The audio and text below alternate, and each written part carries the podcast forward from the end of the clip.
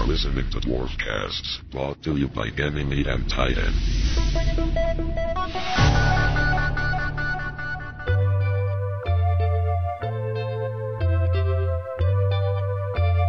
Awoga, this is a dwarf cast.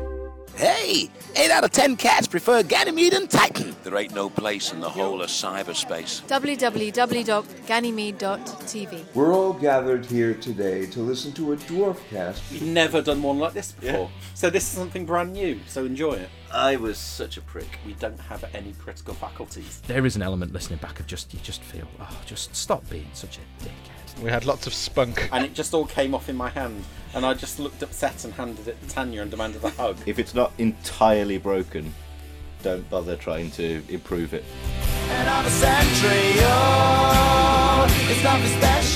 Hello and welcome to the 100th Ganymede and Titan Dwarfcast. This is a milestone that would be impressive had we only been going for a couple of years, rather than having launched way back in October 2006. Nevertheless, we're marking this very special occasion by discussing our favourite topic, ourselves. Join us for a self congratulatory circle jerk, looking back at almost 13 years of podcasting, reminiscing about how it all began, remembering our favourite and least favourite episodes, revealing scandalous behind the scenes secrets, and delving deep into the archives.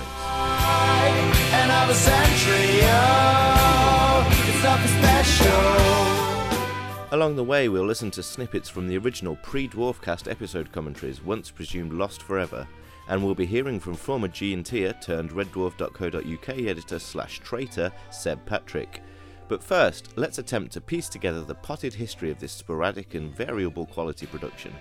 The full team of Jonathan Capps, John Hoare, Tanya Jones, Daniel Stevenson, and me, Ian Symes, recently gathered at Broadcunting House for a big old chat. Firstly, I asked the group how it all came about. How did it all come about? I don't fucking know I have a I have a memory of of me pushing it quite a lot to get it started, but I, I feel like it was it was something that maybe came from John. My memory is that it was you, Capsy, and Seb that were the sort of driving forces behind it. Yeah, well, I, I, I think yeah, me and Seb took it upon ourselves just to get get the ball rolling. So far, so inconclusive, but maybe our former colleague Seb Patrick can shed some light on those early days, as my memory is that he was quite integral to it. Does that match his memories? But my memory is that you were quite integral to it. Does that match your memories? I think I was. I mean, I was. I, I, I know I wasn't the original person to suggest doing a Red Dwarf podcast with with us as a group. It was around 2005. I was living and working in the United States. No, I wasn't, uh, but I was back up in Liverpool, uh, where I also am now. Uh, but it was actually it was in the Observation Dome days. Observation Dome was a group blog run by people from the various fan sites that existed at the time, during which friendships were formed, fan films were made, and eventually the decision was made to merge everything together into one glorious whole, the Ganymede and Titan you know and tolerate today. Can our emails from those days fill in the gaps as to how the podcast was developed? There's, an email thread called OD Podcast um, from 2005, October 2005. So I had a, a series of articles on my fan site called Red Dwarf and Me, which was just interviews with Red Dwarf fans about how they came to love the show and you know their opinions and everything. And I was going to do a recorded one of those with Danny. Yeah, I remember that now. Did you actually do it? I don't think we ever did it, but I remember we talked about it as that whole thing of the next step was going to be an interview and done like as a podcast, and then we were going to do it with loads of other people, fans, and then start spreading a bit wider, and then start getting mm. into actual people involved with the show. It's, it's good to be reminded of all the things that were good that we were going to do 14 don't- years ago. I look back at some of those old emails and I'm surprised at how like how much initiative I used to have with these things because I used to come up with all these ideas and sometimes I'd even do them. Uh, and these days I'm very tired. I probably then jumped on that idea quite quickly because at the time I was very interested in, in radio and in potentially working in radio. I was actually doing work experience at a, a local radio station at the time. So I liked the idea of doing some audio stuff relating to Red Dwarf. And podcasts were pretty early in their life at this point. Like kind of like downloadable internet stuff had existed for a while.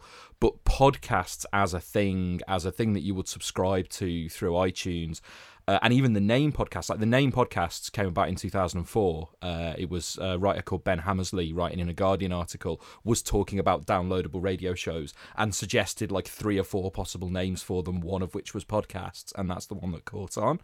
Um, so we were we were pretty early adopters, and I think, but I think it didn't really have like a shape or a form at that point. In this particular email thread from 2005, Ian said, we should call the show Garbage Pod, clearly, which is such a shit name for a podcast. Yeah, who would? Um, what idiot would call a podcast that?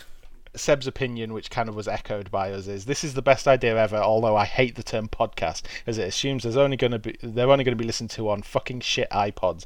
And indeed, that pre-recorded digital radio didn't exist prior to Apple stamping their fucking shit iPods all over the world. A little harsh. I remember in that time having a very anti-Apple stance, which has, has softened in a lot of ways, at least in terms of iPods and iPhones. I still don't like Macs. But it was the Mac versus PC adverts were around at that time, and I remember getting very angry about them. So, and Capsy was the same. So we were very, we're not going to call them podcasts because pod is from Apple and that's proprietary. We're going to call them dwarf casts. And history has kind of proven us wrong on that one because pod doesn't mean iPod to people anymore. It means podcast. You know, but Yeah. the shortened form of podcast tends to be you'll say, "Oh, on the pod" or that kind of thing. I think people still use like to use cast for the name of things. They'll say, it'll, you know, a podcast might be called something cast, and I think we were a bit ahead of the curve on that one. Um, but yeah, we were we we were wrong to say this isn't a podcast. That was that was silly and childish of us, as many things were silly and childish uh, about the Dwarfcast back in those days. For people with such vehement dedication to things that don't really matter, surely the circumstances leading up to the launch are well documented in the G&T archives. Seb takes up the story.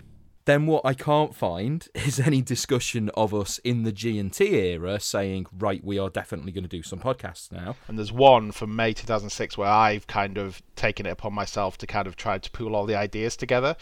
And it is actually Tanya that, that popped up in that thread and said, um, Can we do some sort of startup announcement? The press geek in me would love to do one, although I'm not sure how it would be phrased. And you just said, "Oh yes, yes, yes. so there you go. it, I, I, it feels like there are a lot of different threads and a lot of different ideas, but there's all coming together. I, I don't, I don't think there is one person who came up with, Yeah. with the idea. We're all moving in the same direction. I know that it was decided to do a podcast at the 2006 Dimension Jump, and obviously in that in autumn 2006, uh, me and Capsy had moved in together, so there was the opportunity to start talking about doing that kind of stuff. It was it was a really exciting year, like 2006 for me personally, because I was at university. I was starting my like year work placement in Lon- in London, and that just coincided with Seb moving to London, and you were already in London. Yeah. Um, at university, so it kind of all like all these online friends coming together. We had lots of spunk and excitement to do things, to do to do new projects, to, to kind of push things push things forward. It was 2006 when we actually got started putting episodes out, which was quite early for podcasts, I think. I was about to ask that question actually because it was like, what, uh, how how quick were we on the ball in terms of? Oh, well, I think we could have, if we'd have um, been good enough to be consistent, we could we could have really been leading the way, but we just weren't that good at getting them out. But you see, and, uh, the interesting thing about that is a all right, 2006 is relatively early. What I think's almost more interesting is we are still updating. Now, all right, there were two episodes last year, two episodes, but there aren't many podcasts that were launched um, 13 years ago that are still updating and definitely still have the original numbering scheme.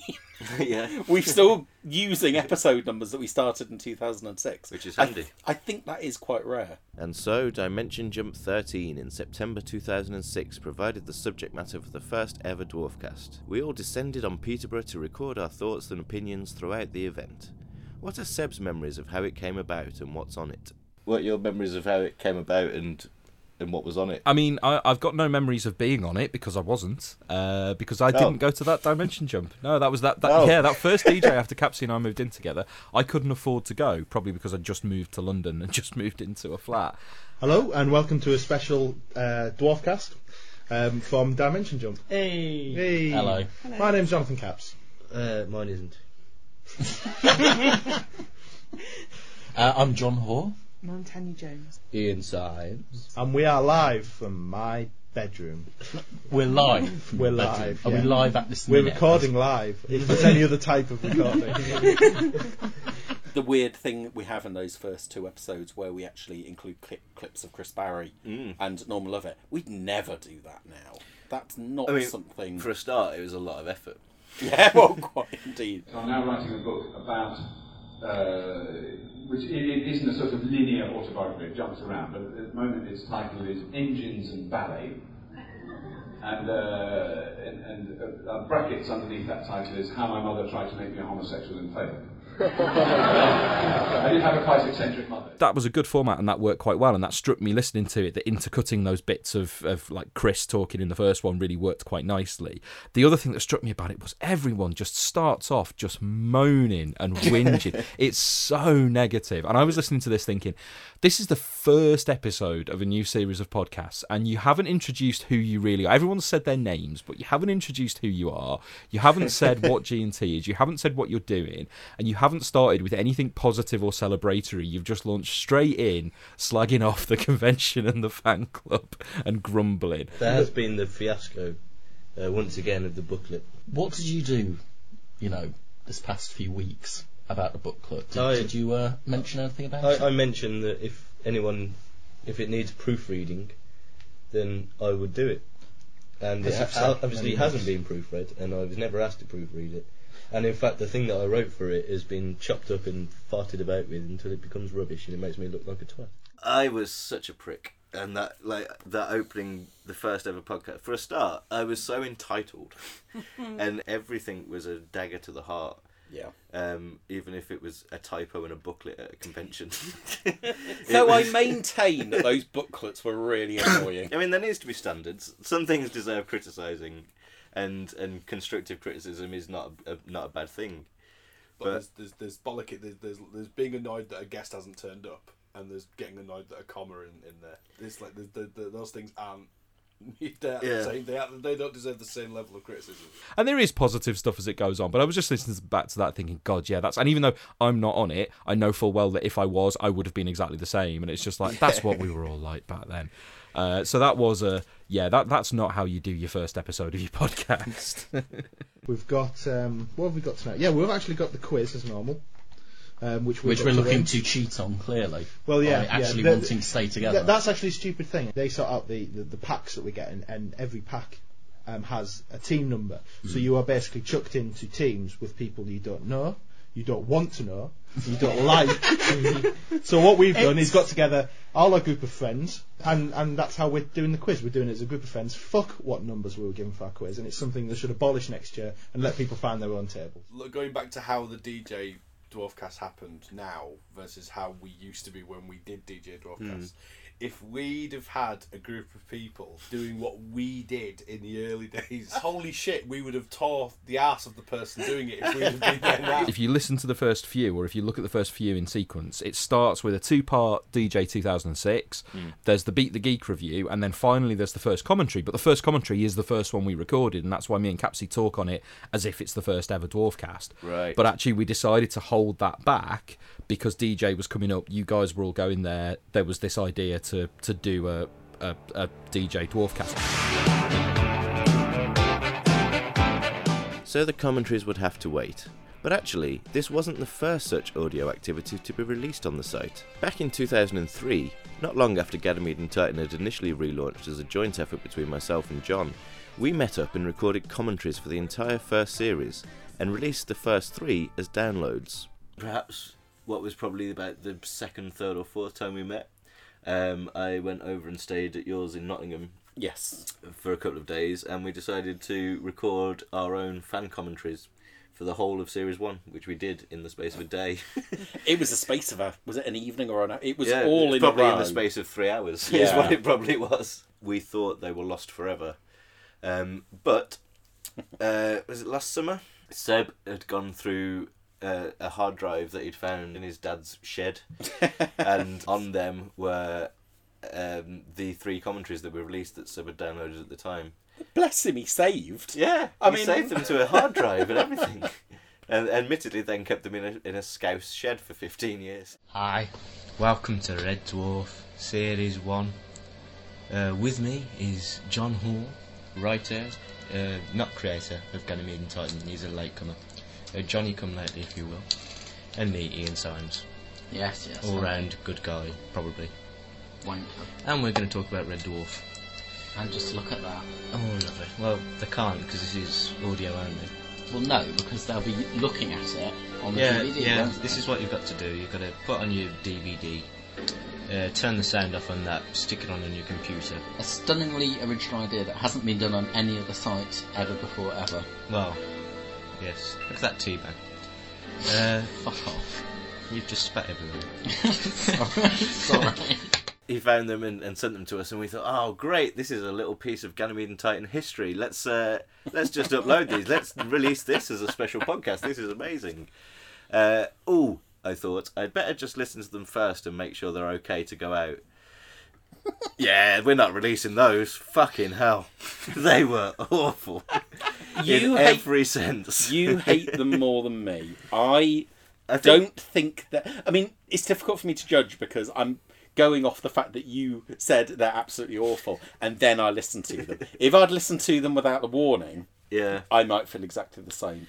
It was probably because in my memory they were quite good, and so yeah, it was the confounding of my expectations that made me have perhaps such a negative reaction. I mean, they're definitely not good. They're definitely. I think we can safely say that. You know, um, uh, in the opening scene here it says um, you outrank all four. Yeah. Uh, this because uh, you are you, you.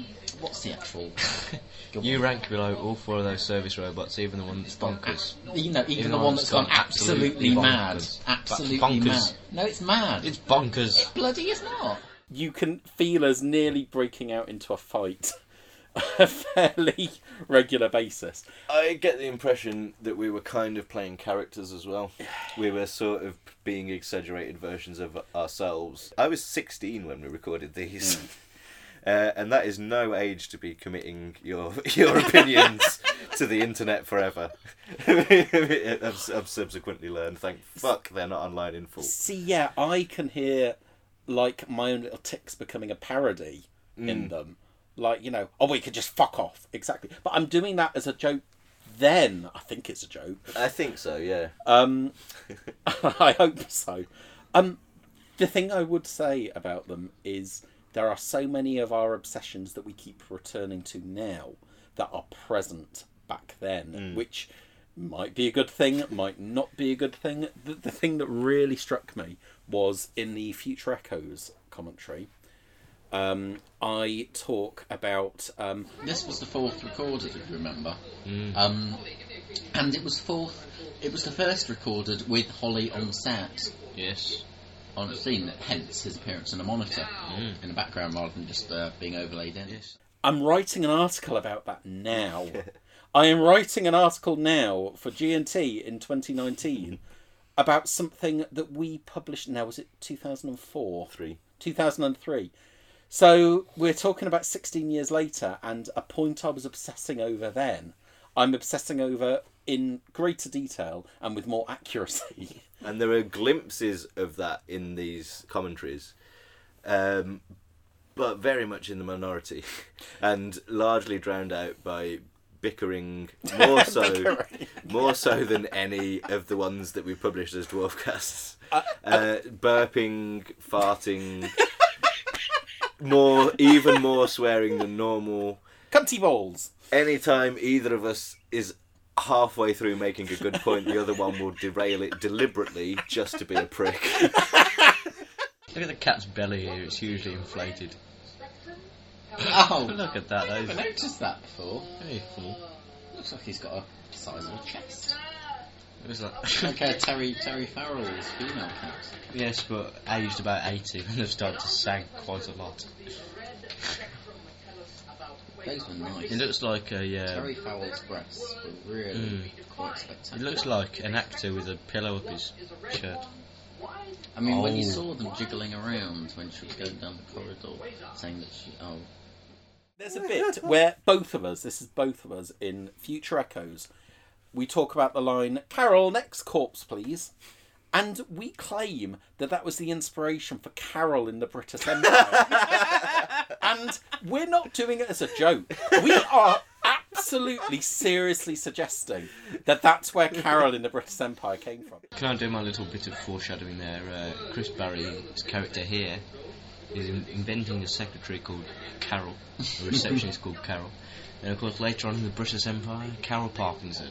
Yes, it's just such. It's definitely inspired by the episode, Yes. isn't it? The clincher really uh, was that uh, in in Balance of Power, the final one, which just to reiterate at this point was published. Yeah, I know. On the internet under our actual names, um, contains one of us making a racial slur and, And one of re- us and one of us making a homophobic slur. I'm not going to say which did which. Yep. But a really bad racial slur as Yeah. well, not a minor racial slur. the the worst one. I mean, I just um, at one point we basically admit that we don't have any critical faculties, and therefore we can't actually argue pro or against anything in the world ever. Which I admire the honesty, but you might begin to think, well, why did we actually bother recording this and putting it on the internet? Yeah. Um, and some of the worst bits are like that, but there are there are glimpses, I think, of, of what they became. Rabbit, rabbit, rabbit, rabbit, rabbit, rabbit, rabbit, rabbit, rabbit, rabbit, rabbit, rabbit, rabbit, and what they became were the backbone of Dwarfcasts. Precisely half of our first hundred episodes have been commentaries, and it all started in a West London flat above a curry house, shared by Capsy and Seb. I really remember doing that, and it's probably partly because I've gone and, and listened back to it, or at least as much of it as I could stand to. But I remember doing the first, the first one or the first couple where it was just me and Capsy, and I think it was Mm. we were kind of doing it as a test run. I mean, what we shouldn't have done was um, do a test run that we decided to release, and also have the best episode of Red Dwarf as our first ever commentary test run, uh, because in the years since, I definitely regretted not getting to do a proper deeper dive episode on Thanks for the Memory because it was just one that me and Capsy had tossed off one evening after work. the audience should clearly have laughed more at that. That was a brilliant line. And that's the start of. I don't know. what- I actually think a better line is "My foot says get the person who did this to my foot." I think I think that's a better line than I wouldn't want to be around when they're making this because it's an obvious one. That it's like I wouldn't be want to want to be stuck behind one in the cinema. Although that's always been a weird line because you know I the thing about coming out the top of the head because you, you know you wouldn't go for a piss in the cinema even if it didn't come out the top of your head, would you? That's a very good point. Well, they're, they're alien, Seb. They do things that are alien. Well, they yeah. they might actually piss in the cinema in that alien world. Yeah. In the early days, the introductions are really insanely formal. Yes. Did you notice that Yeah, listening back? It it's is- so odd. Episode commentary, Series 4, Episode 5, Dimension Jump. If you would like to watch the episode at the same time as listening to the commentary, please press play on your DVD or video after the sixth beep. Thanks for listening. We never got it right because at the start it was this formal thing. Then later on it was completely shambolic and we'd just keep it in because we wanted to keep it real and we thought it was funny. Hello and welcome to the Dwarfcast. That is the Dwarfcast. That is a special Dwarfcast commentary on Can't Smeg, Won't Smeg, which was uh, that thing they did for the, for the Dwarf Night. Uh, you're going to hear some pips, and then when they finish, the episode will start. So you better press play. they were very straightforward. Um, I, I, I do find it really interesting that you know, back in 2006 and in a quite ad hoc way, we established a format, and that format was just sitting there with some kind of recording device and microphone on the table between us. Putting on the episode, and we had to do things like making sure we turned the volume down, put the subtitles on, that kind of thing. We established those very kind of fundamental tropes, which have completely persisted for 13 years. And we haven't finished the commentaries yet. there is a thread, there's an early thread on G&T where a load of twats, let's face it, um, sit there saying, oh, why don't you just release all the commentaries at once? And we're kind of like, and actually the honest reason to why we didn't uh, just release the commentaries at once is we hadn't recorded them.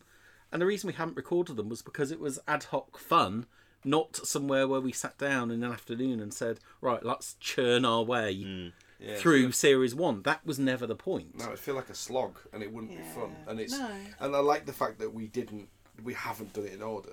Like we haven't done it like in any structured way whatsoever. It's just what felt right and Oh. what felt like a good time. Like whenever there's certain people there who want to do a certain commentary, we got them to do it at that point. It's better that we do that than, uh, yeah, it's, it's it, self-imposed um, work is not great, especially if, if you are if you're talking if you're viewing a series that you you don't really get on with. Uh, that would Imagine be- doing eight. Uh, Yeah. well, no, 16 um, series 7 and 8 ones in a row. But what we need to do now is do what they've done with Doctor Who and go back and redo the early crap ones. Yeah, we're painting the Forth Bridge at this point. Thankfully, this ill thought through approach has led to nothing but consistently brilliant commentaries for 13 years, and so nothing embarrassing or regrettable could possibly come to light from us listening back to some old editions. we are all extremely passionate about Yes. things that don't matter very much. We've got a lot better. We've got a lot dealing with older. this. Yeah, I think- Yeah. I think the word wiser is a. I think having a bit more perspective in our lives. there, there is a point where um, me and Capsy are nearly having a stand-up row about whether the effects in Legion are any good or not, and I maintain that they aren't. Capsy maintains that they are. It gets quite nasty. We are leading up to the second worst effect in Red Dwarf 6, which is the uh, Oh, I love it. faces. I think no, it- the it faces works is absolutely no, it's fine. ris- really badly done. When Lister Uh, the worst bit of it is when the, they move the head and it kind of squeezes and a flat, a flat plane. It looks great. really it looks weird. It looks It looks weird, but it weird enough, shit. and it should look weird. Yeah, but it looks shit. No, no, I like the shit no, bits. it's shit. Why didn't they just cut that shot? 'Cause I You like don't- it. It looks good. It It's doesn't. fine. It looks fucking appalling. Oh, it's fine. You can shut the fuck up because you're wrong. Well, the thing is, if they if they had a cut, Do you want? Do you want to have it out? I know. Yeah, but after after that we can have a fight. it's quite uncomfortable because we're all quite snippy and we're all quite young and we are all desperate to get our opinion across. It's not actually a nice listen a lot of the time. We're desperate to be right. Yeah, and look, I'm not saying I'm not like that a bit now. I think we can all still, you know, you'd have to go that far back before you find examples. Yeah. But it's relentless. I listened to the Krytie TV one recently because I'd always kind of had that in the back of my head that my memory of it was that it was a bit raucous but quite funny. Uh, whereas now it's just quite horrible. it is definitely raucous, yes. Our debating methods back then were just throughout that episode. It's me and Capsy saying something is shit, and you saying no, it's good, and then you saying something's good, and me and Capsy going no, it's shit. Yeah. But no reasons, No. no, evidence, no, No, it's a nothing real, else on that. It's a real problem. Krytie TV is shit. My favourite episode of Series 8 by quite a long way. That is damning with faint praise, though. John My- likes the shit. Testicular My- cancer is my my favourite form point, of cancer. My point with Series 8. Do you see? Because men are different to women. But it's not, it's not really say it's. You can de- you can deconstruct any joke like that though.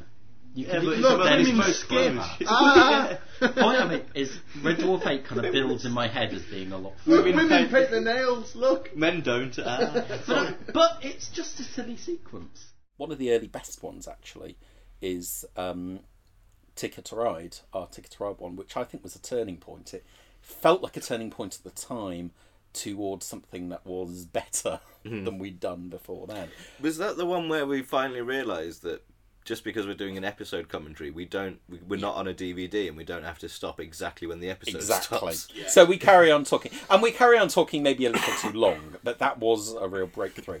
Well, no, I, I like Times as a font, but a lot, and I use it for a lot of things, but I don't think. It I think it's works. ugly. Mm. No, I, I, I you cunt. I think you're ugly.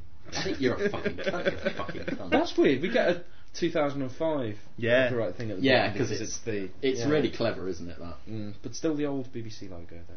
Yeah, and we're going to carry on talking. I don't care that the episode's We are. We are. So, well, what- if we have anything else left to well, talk what- about, because we have we- noticed that we've we've hurried to the end of things. Usually, we've sounded like on the cast commentaries. Where Yeah. go, It's- But we're better than and the we cast. don't need to do that, so I don't quite know what we did. No, Yeah. we've done it for like you know. I think we wanted to pretend that we were important and that these were actually going to be on the DVD. Yeah. And we- but we- we, we've got weren't, we rush weren't good a enough to get on the fan commentaries. What did we each think of the episode then? Okay, um, out of ten, I would give it six, which is really insightful. well, well, what I remember from that one is even though it is it is de- it was definitely a turning point, definitely the best one we'd done at the time, we still had to cut out, I think, about half an hour of us arguing about Series Seven because it got it got really tedious again. I realised with Tikka that this was the episode that I was most likely to be able to say good things about Red Dwarf 7 with. So I listened to it now and I'm thinking, no, I don't agree with that. I don't agree with that. I'm just desperate to say something positive about Red Dwarf 7.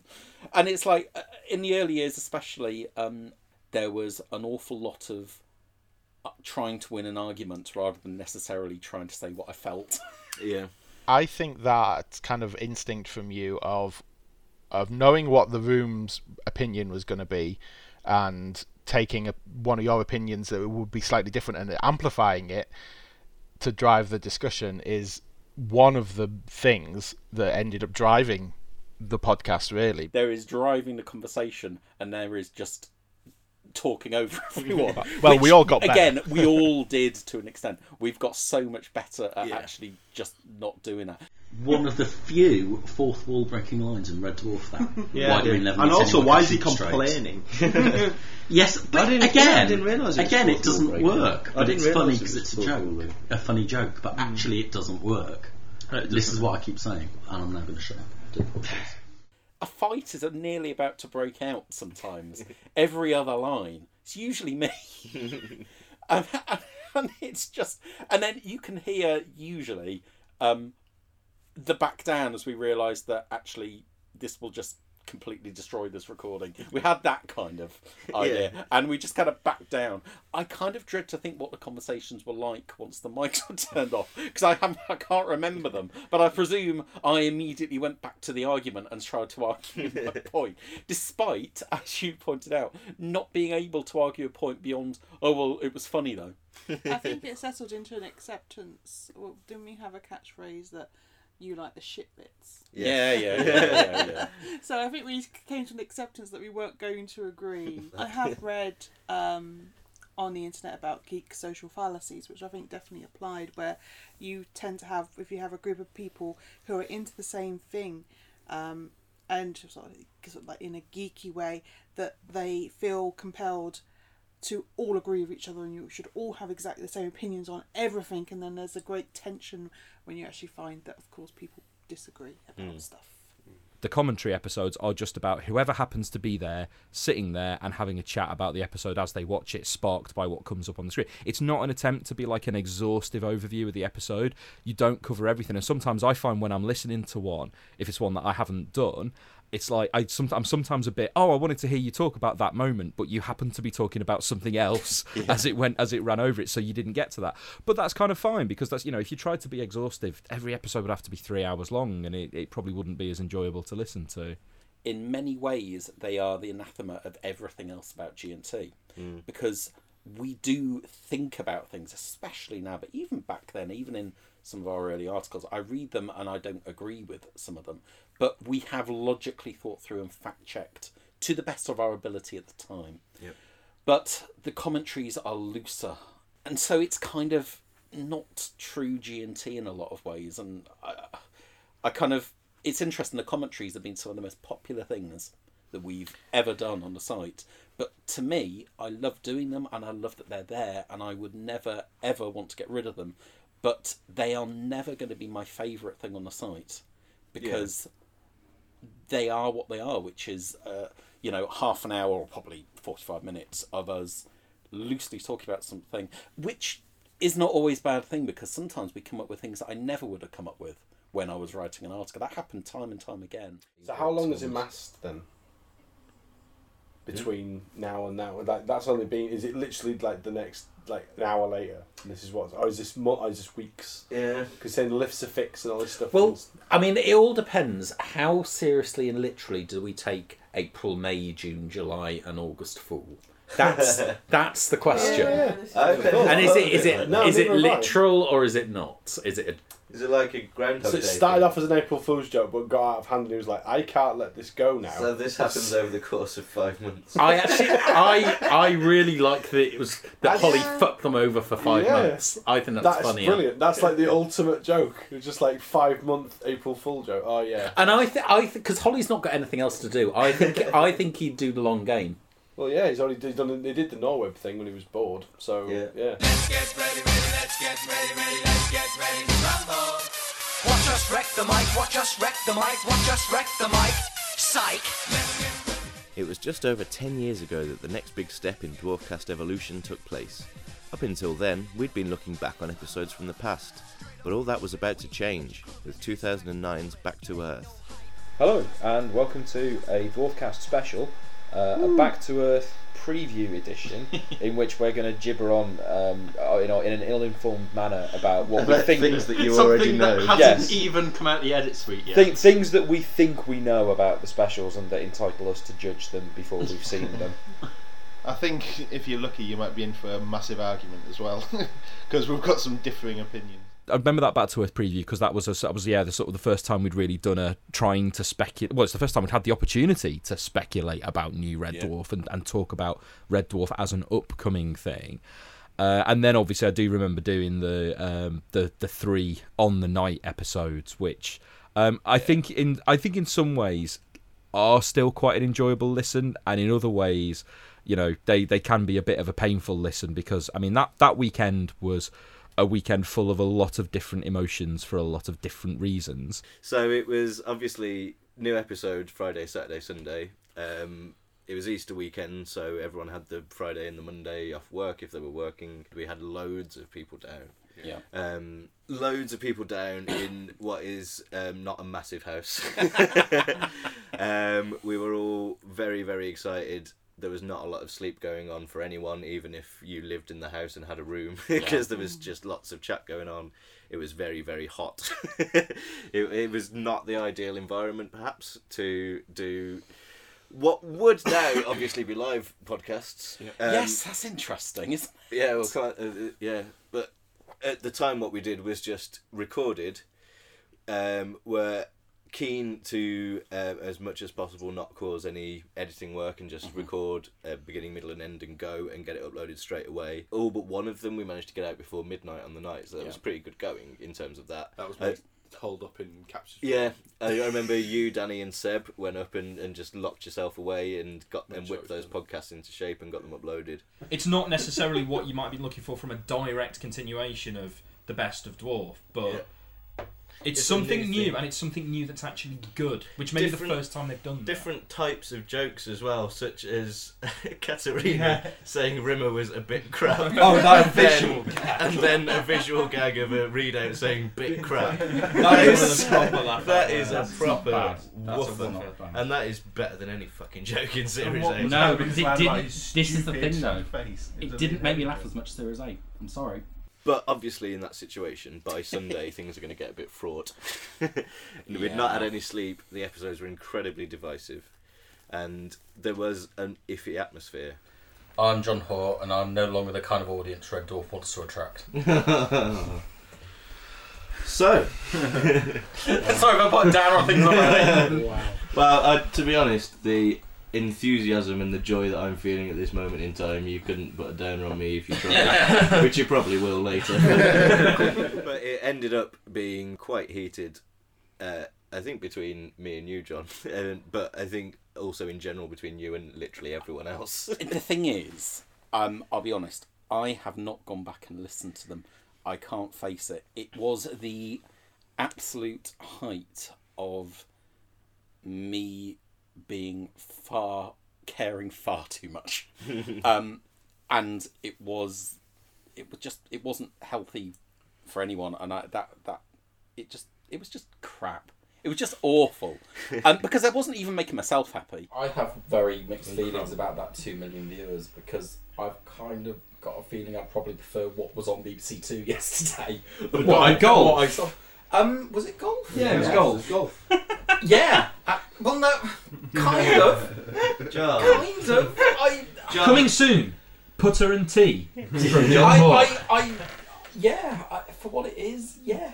John, sorry. that is bollocks. Yeah. you would not You have would not have preferred rather to watch watched the the golf than I Red don't- Dwarf.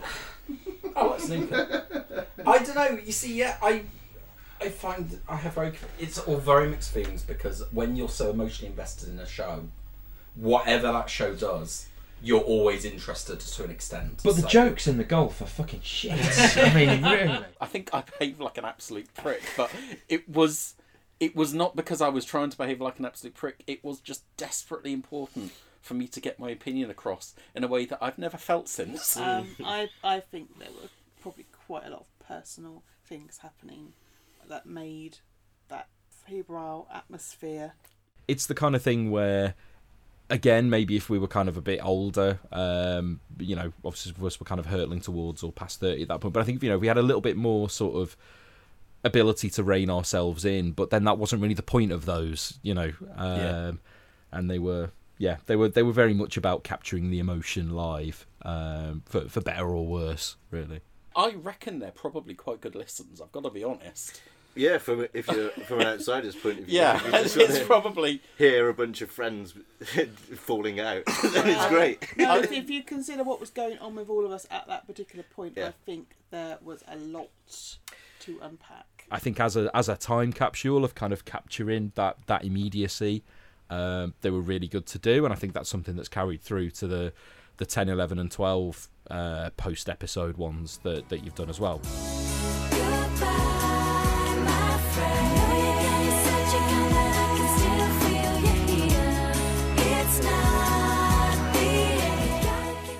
But sadly, those subsequent instant reaction episodes would be without Seb, as he betrayed his friends in pursuit of that sweet, sweet Grant Naylor Productions money. But he bowed out in the only way he could, saying goodbye on one of his beloved dwarf casts.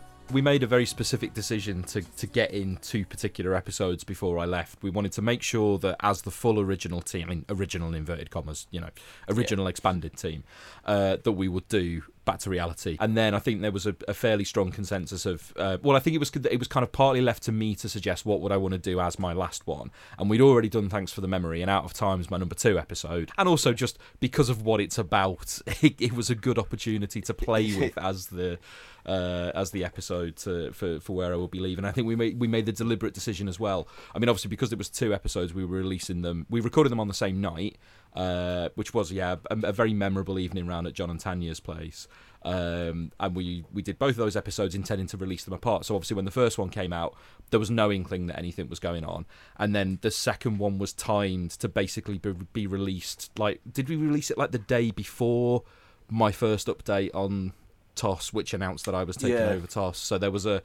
I think we, I think on the episode we said I was leaving, but we didn't say why, and then the why came 24 hours later. for reasons that actually due to timing and stuff we can't actually mention right now uh, because it's not our place to announce it on dwarfcasts uh, but you will find out pretty imminently a reason why i'm having to leave ganymede and titan and dwarfcast so um, yeah this is my last ever one which is why we did out of time because i wanted to do it as a farewell um, and I'm really sad that this is going to be my last Dwarfcast because I'm not really that bothered about the site, but I just quite enjoy doing the podcast. So and we got to do that little farewell segment, which was very amusing uh, and really good fun.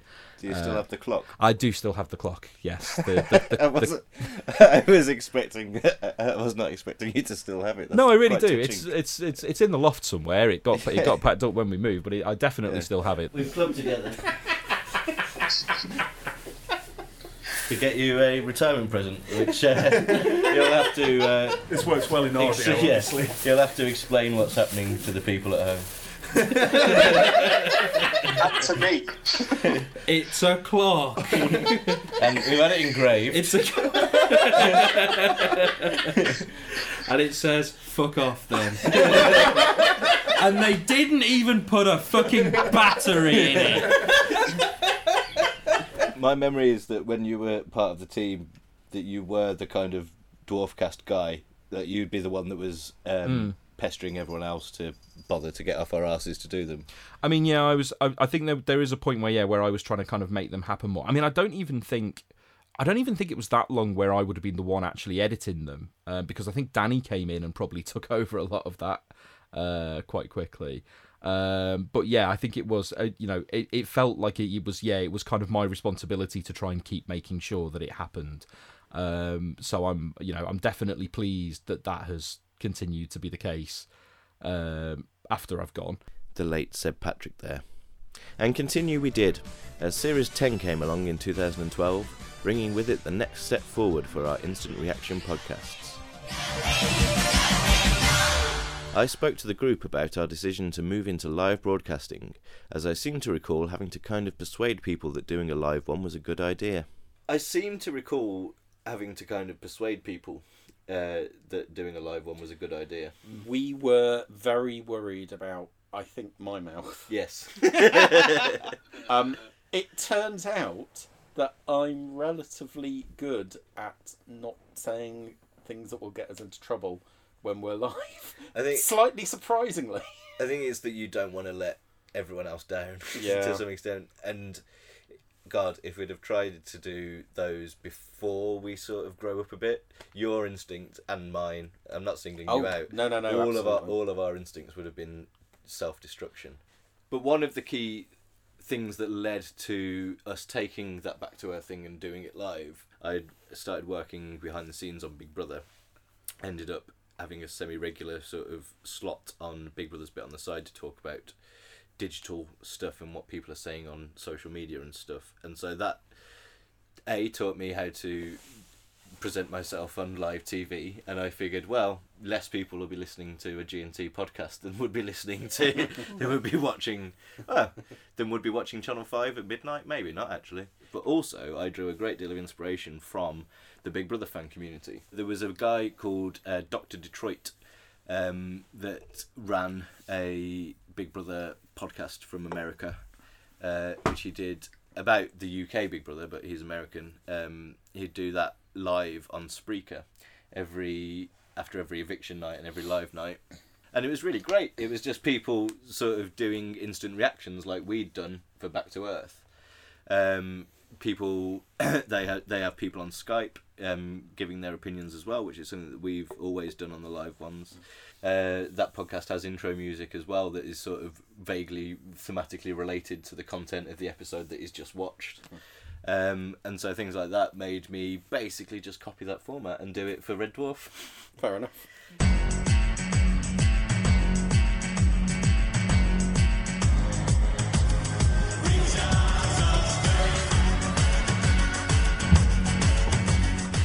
This is the Ganymede and Titan live instant reaction dwarfcast, and we'd like to talk to you about Jesus. As the old saying goes, if life gives you lemons, make an overlong, rambling, and self important podcast. Can I just mention as well that the intro music for Dear Dave is one that I'm particularly proud of, but that's but we decided not to include that on the version on the feed. But if you go back to the Spreaker page, you can hear that. Yeah, I think that's my favourite. I I think the Series 10 ones. I mean, again, we'd all learnt from the Back to Earth ones, and there's still stuff in the Series 10 ones that I kind of roll my eyes at a bit when I'm listening to me, but they're more civilized. Yes. they're nicer. Um, that's kind of another turning point, I would suggest, those ones, and towards something that you can listen to now and not Not to hate kill yourself. yourself. Um, there are moments, but then there always are. Yeah. There I- always. You don't want to completely tone everything down. I actually, um, John, John, I recall you saying to me in the build up to Series 10 that you weren't going to get personally invested like you had with um, Back to Earth. And did it work? So I think it did, yeah, yeah. Good. I think so. And the fact that you still. I'm always grateful for the fact that you have negative reactions to Red Dwarf when I have positive ones. Uh, but no, the fact that you still had. It did that didn't stop you from having opinions. It just helped you to express Articulate them, them. yeah, express them better and have those Yeah. disagreements form an interesting chat rather than a big fight. Yeah. But the uh, the thing that really pisses me off about the the Series 10 ones is that I think the first half of the Trojan one is Oh. Lost. Oh, is it? So basically, yeah. Well, it's it's, it- it's there, but it's corrupted. Your craft has just entered the catchment area for the Ganymede and Titan Dwarfcast. We're live on all known frequencies and in all known languages, including Vogon. What I love about the live ones is having people listening along, which is so gratifying. Yeah. Yeah. And and actually drives the content and gives us things to talk about. Welcome back uh, to the G&T Dwarfcast, where the big topic of conversation is do cats wank. Uh, Lily says, "Why wank when you can lick?" Uh, Cy Bromley has been in touch to say, "Cats wank wearing gardening gloves." I think. Uh, Daryl McLean Jones, an unspayed cat needs to be wanked off for its own health. Uh, James has pointed out. Uh, James has googled it, and uh, Google says yes, cats do wank. And Performing Monkey says, "Do cats wank?" is just begging to be the title of an autobiography.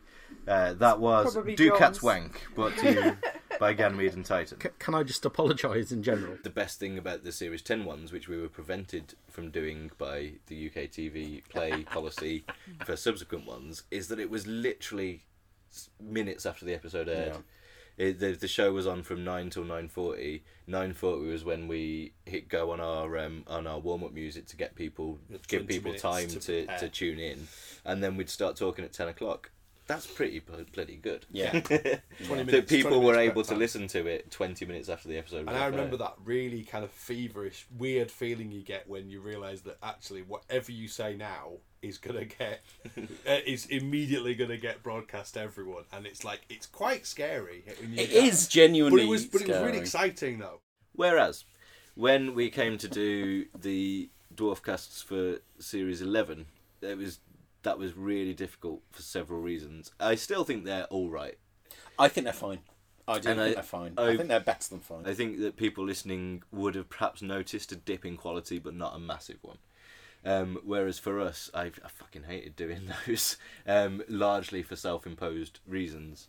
We got it wrong in terms of we had a decision to make ahead of time, and we we can't have known in advance that we'd got it wrong. We were well informed, and we we actually did a survey and asked people what they wanted as well. Yeah. Um, when it was announced that the each episode would be released online a week before it was on TV, we had to decide whether to be on UK TV pace or Dave pace, and we thought at the time, based on what people had told us, that some people would be watching it on UK TV Play, but not everyone. Um, but everyone would be watching it on Dave, and so let's hold off and do it on Dave. By the time, even by the time we did the first one, we realised that we'd kind of that was the wrong decision. More people watched it on UK TV Play than said in advance that they were going Yes. to. It was something like forty percent of people in our survey said that they were going to watch on UK TV Play, and as it turned out, it was one hundred percent of people. um, so already by the time we came to do uh, the first live uh, podcast for Eleven, which was a week after we'd all seen it on UK Play, we were already worried that we, the, the discussion had been had and that we wouldn't have much to say if we just went on and did our thoughts as we normally did. Um, so I imposed a kind of structure to it, um, sort of gave it a format, which in theory was fine as an idea, I think. But for this particular group of people, having a format is not a good idea. We were fucking useless. We Let's were- face it. We were awful We were at sticking to it, and then having to to write a script and a format for the podcast every week. Um, and for some reason as well, I took it upon myself to make um, extra bits of audio, um, could- just to sort of break things up, and because I was so worried that the it would just be an hour and a half of us chatting shit, which had never been a problem before. um, to to break things up and give it a structure, I did those ad breaks, and I did the the dwarf facts, which we had to write, record, and edit as well. Ganymede and Titan presents Dwarf Facts.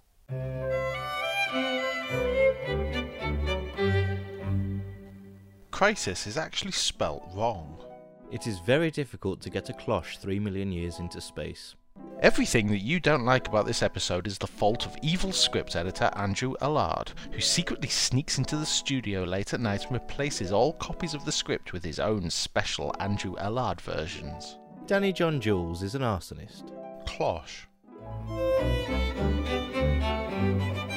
Hashtag dwarf facts. That was a terrible, terrible time. I was doing so much work, therefore wasn't enjoying it, and I think that's why I look back on um, the series 11 ones and and and don't I don't remember enjoying the experience as much, which is probably colouring my view of the of the output. I, I think the output is good. I think it's fine. Um, I think for the first time, did G and T feel at work for you? Is that Yes. kind of what you're yeah, saying? that's exactly. I d- it's entirely self-imposed. I decided in advance that this is I'm going to do this, this, and this each week. You see, the one thing I would take from that is one of my favourite moments in any Dwarfcast is on the um, Red Dwarf 12 ones, where you innocently play in an ad break and then realise it's the one with oak furniture and, and you just got it's totally irrelevant.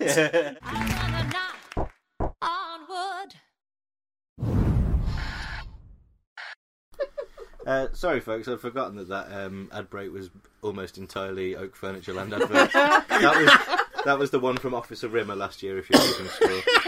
Um, and of course, the other problem um, with the Series 11 ones that made it more difficult for us, which is something that we couldn't really have predicted in advance, is that um, one of us close knit group of, of five very close friends um, w- was moments from death at one stage Yes. during during the broadcast. Do you want to pick up that story? Uh, yes, I I um, had the temerity to uh, nearly die of pneumonia. Yeah, and it was, thanks for that. It was very weird because um, I watched Twentica the night before I went into hospital, uh, which was kind of I can't even remember what I thought about it. Are you blaming Twentica for bringing it up? Yes, it I, on? I'm exactly blaming Twentica. and then uh, the next day, I uh, ended up being rushed into hospital in an ambulance. Actually, it wasn't rushed technically. No. they. I, Meandered. I I was sitting in my living room in the morning, waiting for my doctor's appointment, and I suddenly, literally, couldn't breathe.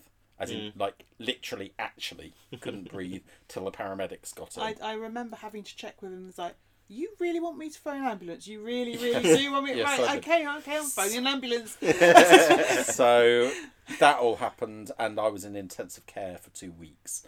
And at The one- worst fucking possible timing for a Red Dwarf fan site. How fucking dare you. Um, and it was. I mean, it was. terrible. It was kind of that day.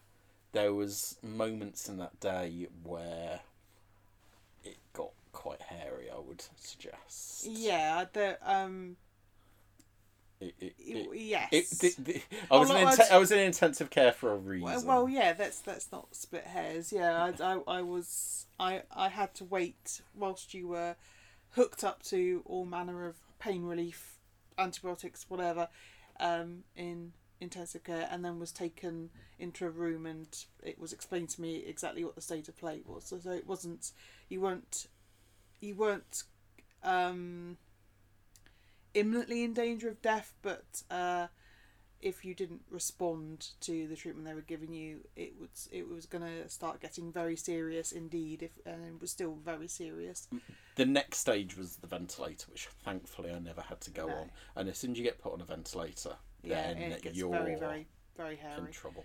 Um, on the plus side, the thing I remember about all this is I remember putting the UK TV app on my phone and watching Samsara um, uh, on my phone and thinking, oh, that's quite good.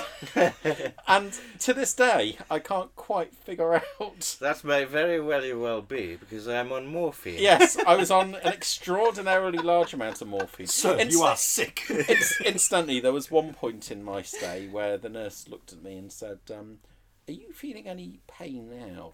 I said, "No, I'm I'm actually fine." Why do you keep giving yourself morphine? well,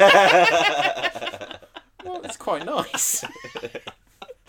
but anyway, um, and I remember listening to, and I think I sent in a, a little message for the Samsara one, and but it was yeah a very weird time. What was the first Dwarfcast I finally made it to? Was it the fifth? I'm delighted to say that for the first time this series, I'm joined by the complete G&T team.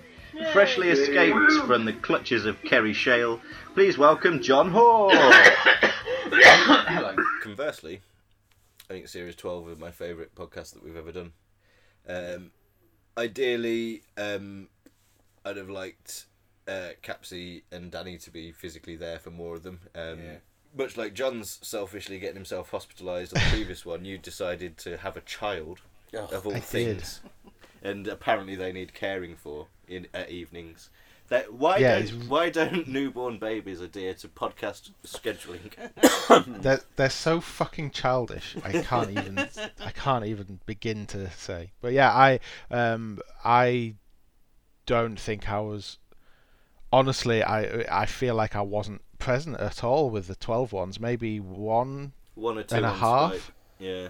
I do know that the, the the end products were brilliant and you know everything kind of come together came together but just yeah my situation just basically removed me from the process And yeah, we ended up with a better end product as a result. That's interesting. yeah i think so i mean after after all those like a decade of podcasting it's like ah the the secret ingredient is remove capsule it's not what you put in it's what you leave out Those dwarfcasts, incidentally, have one of my single favourite moments. I think it's everyone's single favourite moment, which was uh, Pendo's contribution to Time Wave. I felt we were made to believe that that character was wrong for feeling that way, whereas it should have been celebrating the character's individuality rather than making us believe, you know, that that character needed someone to tell him he shouldn't be dressing like that. Yeah. He needed someone to tell him that he shouldn't be that camp. If he wants to be camp, if he wants to fly around in a dress and whatnot, I'm all for that. It's annoying as fuck. Generally, as well for Series 12, we'd fixed the timing of it. We'd we'd taken it back to being an instant reaction or as close as we could get it um, by doing it on the Friday at UK TV pay, play pace. Um, and scrapped any semblance of format. uh, other than that, the only the, we've done live ones for the anniversaries as well, and they've always been fun. Uh, those two are my f- possibly my favourite. The uh, the open Skype um, led to one of my favourite all time moments. Would this be Pecos Pete version? It would be Pecos Pete. that's my fa- that's my favorite dwarfcast in general that 25th anniversary one It all came together, didn't it? On It's one? very much yeah. That was very much the zenith of the whole escapade of that lad. Hello, caller. Yeah, who's this? Uh, you're through to uh, Ganymede and Titans uh, live live dwarfcast. What's your name and where are you calling from? It's Pecos Pete. I, I want to tell Johnny the Hammer Capps to fuck off. Fair enough. You fuck off too, Pecos Pete. So much love Where you calling from? That's all I gotta say, man. I'll, I want to listen now. So adios, amigos. Is that Amazing. It's gone. It's gone. He's older than I thought. I'm disappointed. Yeah, can I just say, I, I've got a horrible feeling that's the best call we're going to get tonight.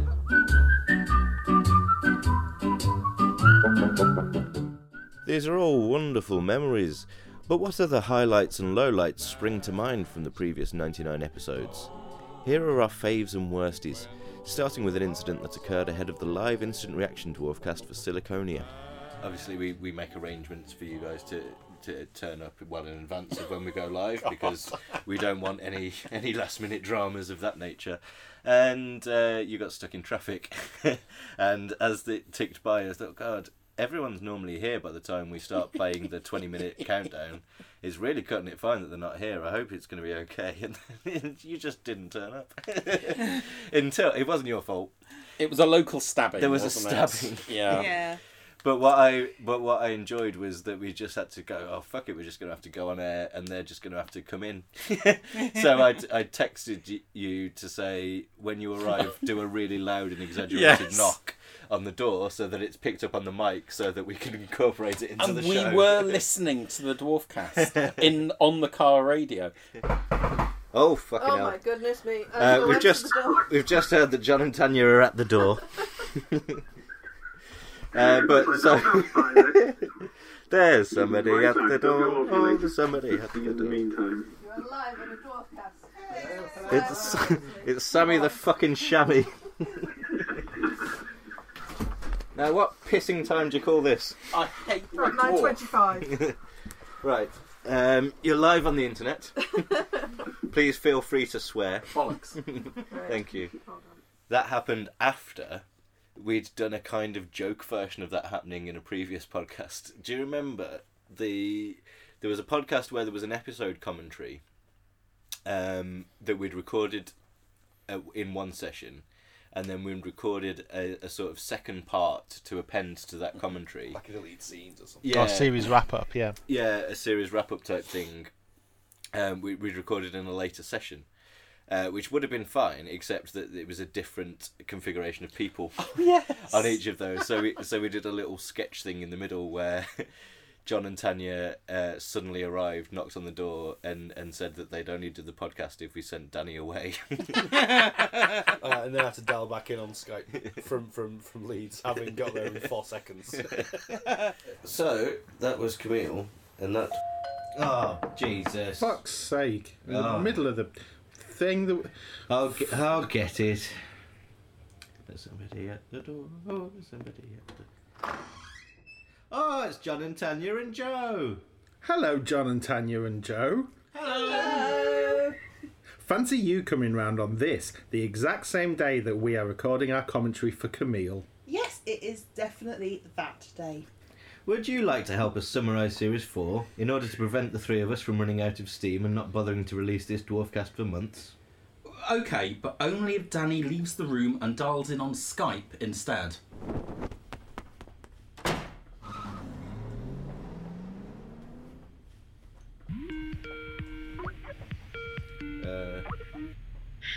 Sake. I have another favourite one. The just the interviews uh, one we did after after series ten. Uh, me and Capsy, uh, with Danny's help, uh, scripted and performed a um, Little framing material as if it was a clip show in a in a nineties sitcom. Good morning, gents. Welcome to GT Towers. Good morning, Miss Performing Monkey. Hiya. Ooh, I'm really looking forward to today's Dwarfcast. Me too. Let's head up to Broadcunting House on the top floor to get started. But why do we need to go to a recording studio when this conversation is clearly being recorded? Shut up. Get in the lift. Right, top floor. What are we going to talk about in the Dwarfcast then? Well, I thought we could do. Oh, oh, what the fuck? The lift's broken down.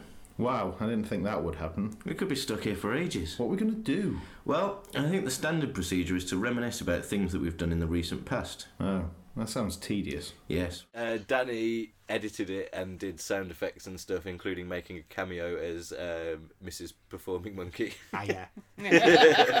I remember. I, I honestly remember that being really fun to put together because it was a proper little little test of what I'd learned so far at work and all this kind of stuff. So it was just a case of right. So now I've got to like make it feel like as if you're in the lift, and I've got to do the lift stopping, and it was just really fun to do. And then that kind of really ridiculous thing of, of like a I remember, and then all this kind of like dreamy harp noise going on. I loved sort of really taking the piss with that. I really enjoyed it. I have a favourite Dwarfcast moment. Um, or a favourite dwarf Dwarfcast, in fact. One of the ones that I really felt clicked together was our uh, Can't Smeg, Won't Smeg commentary. Ah, yeah. We're talking about something that isn't usually talked about. Can't Smeg, Won't Smeg isn't a particularly large recurring topic. I, I think the best commentary one that I ever appeared on was the Can't Smeg, Won't Smeg. Um, I think that one, and I've gone back and listened to that one in, in preparation for this, and that one is really enjoyable because we had a really good time watching it again. Uh, we had fun doing it, and I think that fun does actually come across on the audio, and I think it's I think it's a funny one to listen to. I mean, if any of the people on that stage stopped to think about what they were doing with their lives, or indeed if any of the people watching. Hey, I resemble that remark. I think Chloe's now at the point where she realises this is going to be unpleasant. I think she's at the point where she realises she hasn't had much to do. In Red Dwarf could in general. stayed at home. I don't know, it just all kind of fitted together, and that was kind of an example of one of our more relaxed ones because actually, ultimately, Can't Smeg, Won't Smeg doesn't matter. Therefore, it kind of we could relax a little on that one, I think. Uh, which is probably why it, end, it ended um, with you implying that Ainsley Harriott is a racist. Oh, does it? Yeah. I've forgotten about that. So that was the commentary, and now that's finished. So, can, can I just say, Ainsley Harriott is not a racist uh, or a rapist. He's also, John- but he is racist. When, when in a hole, John. and he's also a. Well, I'm never listening to that one again.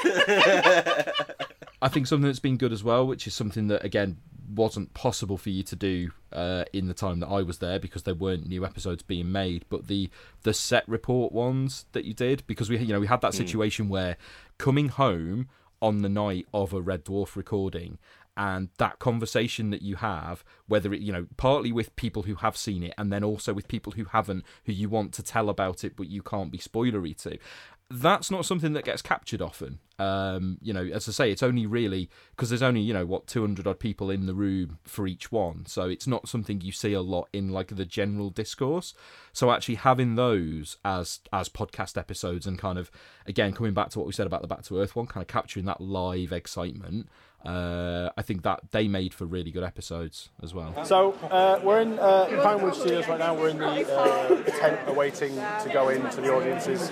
Uh, Capsy, this is your first. Uh, My first one. I'm really excited. This is really good.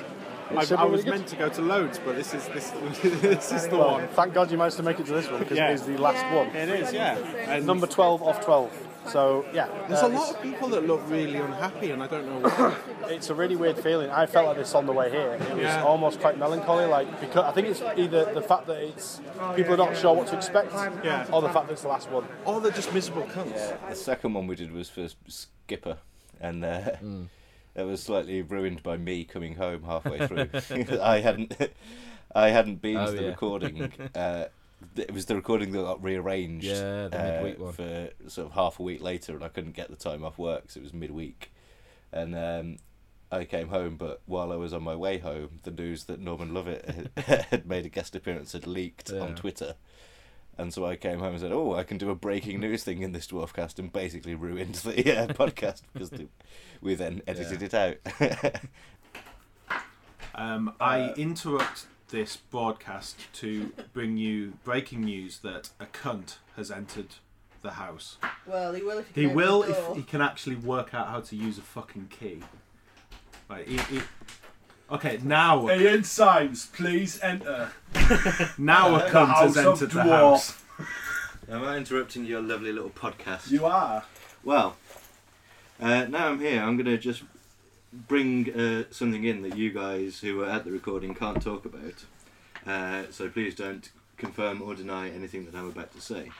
There has been a tweet that's gone up while I've been on my way home from work uh, from Ed Moore, which was later deleted. A picture of a clapperboard for Red Dwarf 11 and 12, uh, signed by a lot of the cast and crew. Oh shit. Oh, including Chris Barrie, Craig Charles, Danny John Jules, Robert Llewellyn, Doug Naylor, and right in the bottom left corner, the words and are signed. So uh, I'll just leave that there for the people listening, and you guys carry on by discussing the episode. Fuck knows what that's Goodbye. about, mate. Don't know what that's about. The DJ ones have evolved in quite a nice way. the atmosphere on those is always special because the atmosphere is always going to be nice on a Sunday night after DJ. If Mm. if it's been a good event and everyone's had a nice time, then everyone's going to be all happy.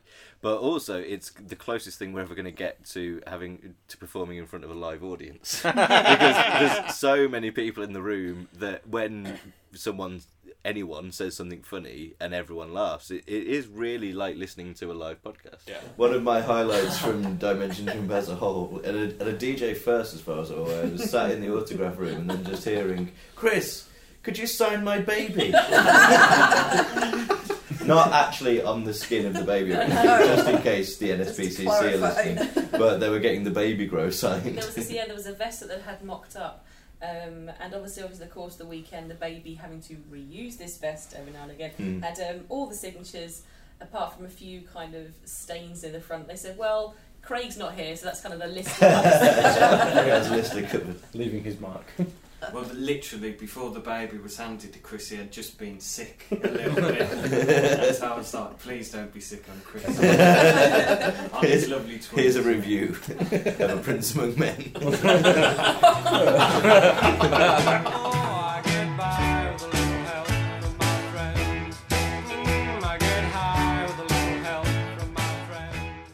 Our friends and fellow Red Dwarf fans are a big part of those DJ Dwarfcasts, as they have been throughout the last 13 years.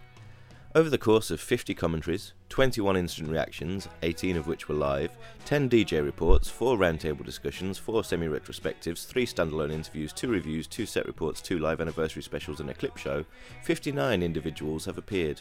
Our most frequent guest is, of course, Joe Sharples, formerly of the Red Dwarf Fan Club, with 53 individual appearances, only 4 fewer than Tanya, and 22 more than Seb managed before he fucked off.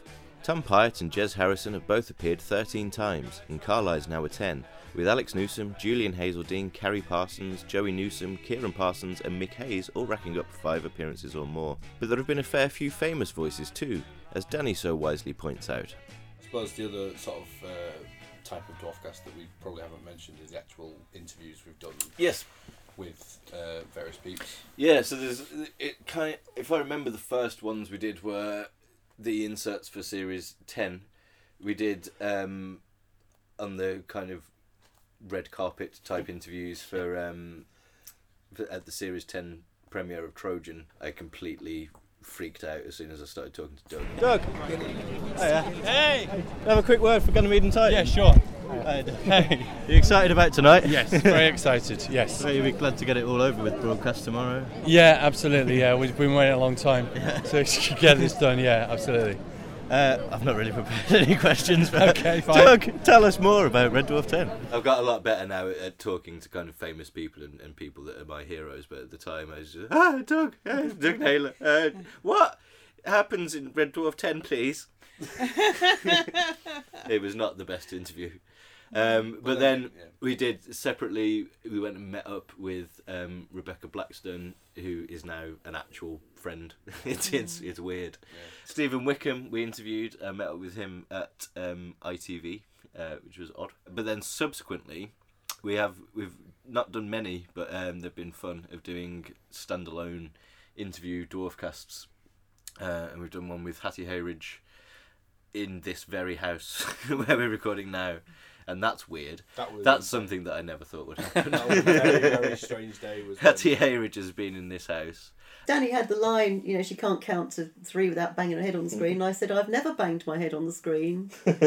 Yeah. So I went, well, that doesn't matter. And I went, why don't I just bang my head on the screen? Then it makes sense. That's probably what I get rid of it going, oh, God, can she just shut up? well, it's funny, when we did the commentaries, um, the, the bloke doing the sound went, he, he said, uh, he goes, God, you talked a lot in the commentaries. He goes, because you didn't have many lines in the show, did you?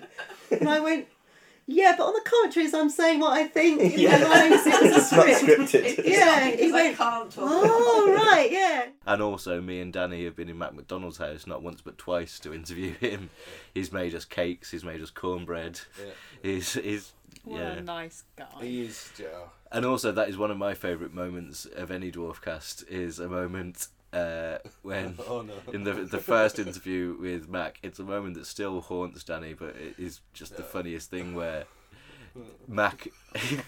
Basically, where- another, it, it- and I'm, I'm interrupting you to tell you that it's basically me interrupting someone really fucking rudely. No, no, it's not. we just oh, we'd established in advance that it was kind of for the purposes of a coherent interview. It was a one-on-one with me and Mac, but that uh, you and Joe, who was also there, were, would chip in and like if you had something to say, then you would.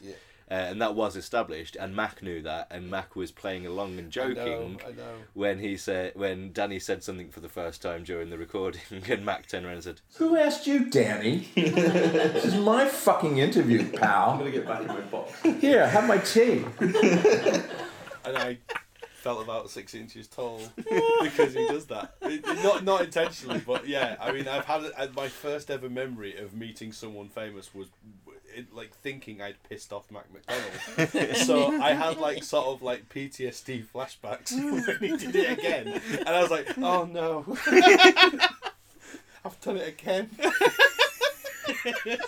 Uh, but was that that genuinely was one of the like one of the coolest interviews because it's so different than the, the ones It's we've great, done and yeah, I mean, the good thing about interviews is that the, the success of them is entirely uh, thanks to the person that we're interviewing. There's, Oh, no, yeah. there's nothing special about what we're doing. It's No, no. just because Hattie and Mac, uh, in particular, but also Rebecca and all the other people that we've interviewed Yeah. have been so good to listen to. I also did a song with Dolly Parton. Did you know that? No, no, I didn't know So I kind of nonchalantly wandered up to her and said, Hi, darling, my name's Mac McDonald. I'm an American actor living in London. I was thinking what a great photo opportunity it would be for you and me to get in my jukebox and do a few pics. What do you think? and she went, I think that sounds real good, Mac. so we set up my jukebox. She got in the jukebox with me and she goes, What do you want to sing? I went, You pick one. She went, Great Balls of Fire? I went, Yeah, great. That's never heard it as a duet, but I like the idea. So I went, You shake my nerves and you rattle my brain. She went, Too much love loving drives a man insane. other than starting them, I think like my biggest contribution to Dwarfcast is probably uh, spontaneously coming up with the idea to get cast members at Dimension Jump to record little idents. Space Corps Directive 501170810972 says all dwarfers must listen to Dwarfcast. Uh, uh, Mr. Rimmer, sir, I think you'll find Shut Up Kryten, I'm right. And the way that you've taken that and just run with it to an insane degree. Thank you for listening to G&T Dwarfcast, and we hope sometime in the future you'll decide to listen to our Dwarfcast again. Have a safe onward journey. Goodbye. The ones that were done off the cuff at, at that DJ. Now it's like, oh, we're doing an interview with Mac McDonald or Rebecca Blackstone, so let's sit here and get a lengthy, bespoke thing. Do you want to go into stasis for the rest of the trip and forfeit 18 months' wages? Do you want to listen to Dwarfcast by Ganymede and Titan? Choose.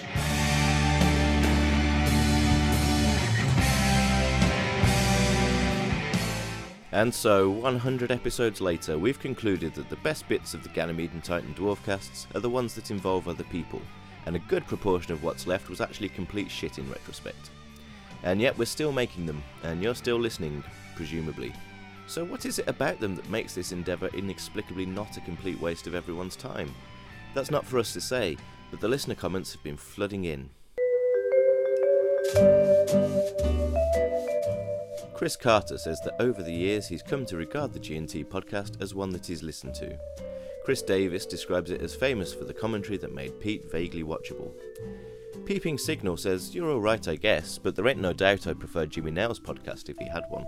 Ben Kirkham says we're the most wonderful cunts on the planet, but Dave errs on the side of caution by describing us merely as some cunts. Clem likes how short they tend to be, while Katie Did likes the parts where we say the things they think and doesn't like the parts when we say the things they don't think. Daniel Massey says that in all honesty, it's better than Kula Shaker's second album. Philly disagrees, saying he admits that he was disappointed in 1999, but has revisited it and now finds it to be a splendid album, although not quite on the same level as K. Meanwhile, Simon Bennett describes the podcast as so good I'd never heard of it before today. Cy Bromley says that joking aside, it leaves joking aside. International Debris reckons it's the most frustratingly slow very good thing on the internet. Tom Selway says it's garbled, confusing, and quite frankly duller than an in-flight magazine produced by Air Belgium, while Paul Muller's favourite episode is the one where Alex does that pitch-perfect impression of Patrick Stewart's Red Dwarf Night segment. Pete Part 3 likes the bits where we reference specific comments on Ganymede and Titan. But what are the team's final thoughts to summarise our experience of being part of a podcast that is undoubtedly one of the podcasts about Red Dwarf?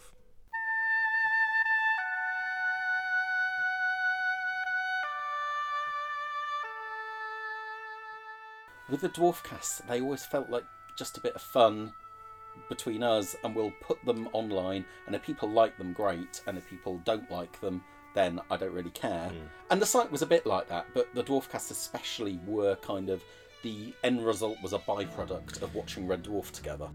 we've all got a lot more busy in our jobs and we all have less spare time to do this and so part of the reason why it's taken us 14 years to do 100 of these fuckers is that we never get the chance to spend time sitting around and talking about red dwarf anymore and so especially as time has gone on it's been more of a of a bonus and more of a nice thing to do The way I look at it is I really enjoy recording the Dwarfcasts, um, but the end result is not is is what it, it's it's good, but it's not my favourite thing. The one thing I do like is that I don't actually think our podcasts have lost the bite Mm. that they had. I just think you don't have to be a cunt in order to be slightly spiky. we try to be fair with our criticism now even when we really really don't like something we try not to be pricks about it You can put it down to the age that we were and the fact that, you know, we hadn't had the sort of experience of, of getting a bit closer to things and understanding things a bit better. You know, you, you work in TV, so you understand stuff better now. But there, you know, there is an element listening back of just, you just feel, oh, just stop being such a dickhead. And as for ones that you've done since I left, um, shit. One of the things that I think has helped the Dwarfcast quite considerably over the years is we've kind of accidentally in the early years and deliberately in the later years, we've really tried to get a mix of voices on, Mm. and it isn't just two twats talking about shit. It's about five or six different twats talking about shit. All I'll say is there've been times when I've listened to them and got really frustrated at people for, for their opinions. We are a podcast that is still updating after 13 years. There aren't many like that. Most podcasts that started in 2006 had stopped by 2007. Yeah. so I give us credit for longevity. Can I can I tell people who listen to these podcasts but who miss me doing podcasts to go and listen to my other ones? Uh, you can. I might edit it out, but say it anyway. yeah, you can hear me podcasting on. I do think we probably should have finished the commentaries by now. I mean, what's 13 years between friends? I mean, people were saying, "What? You're really going to make this stretch out over two or three years?" it's like Hold my beer. What's 13 years between friends is a very good title for the. That's my- All that remains is to say a heartfelt thank you for listening. Not just today, but over the last 13 years and 100 episodes.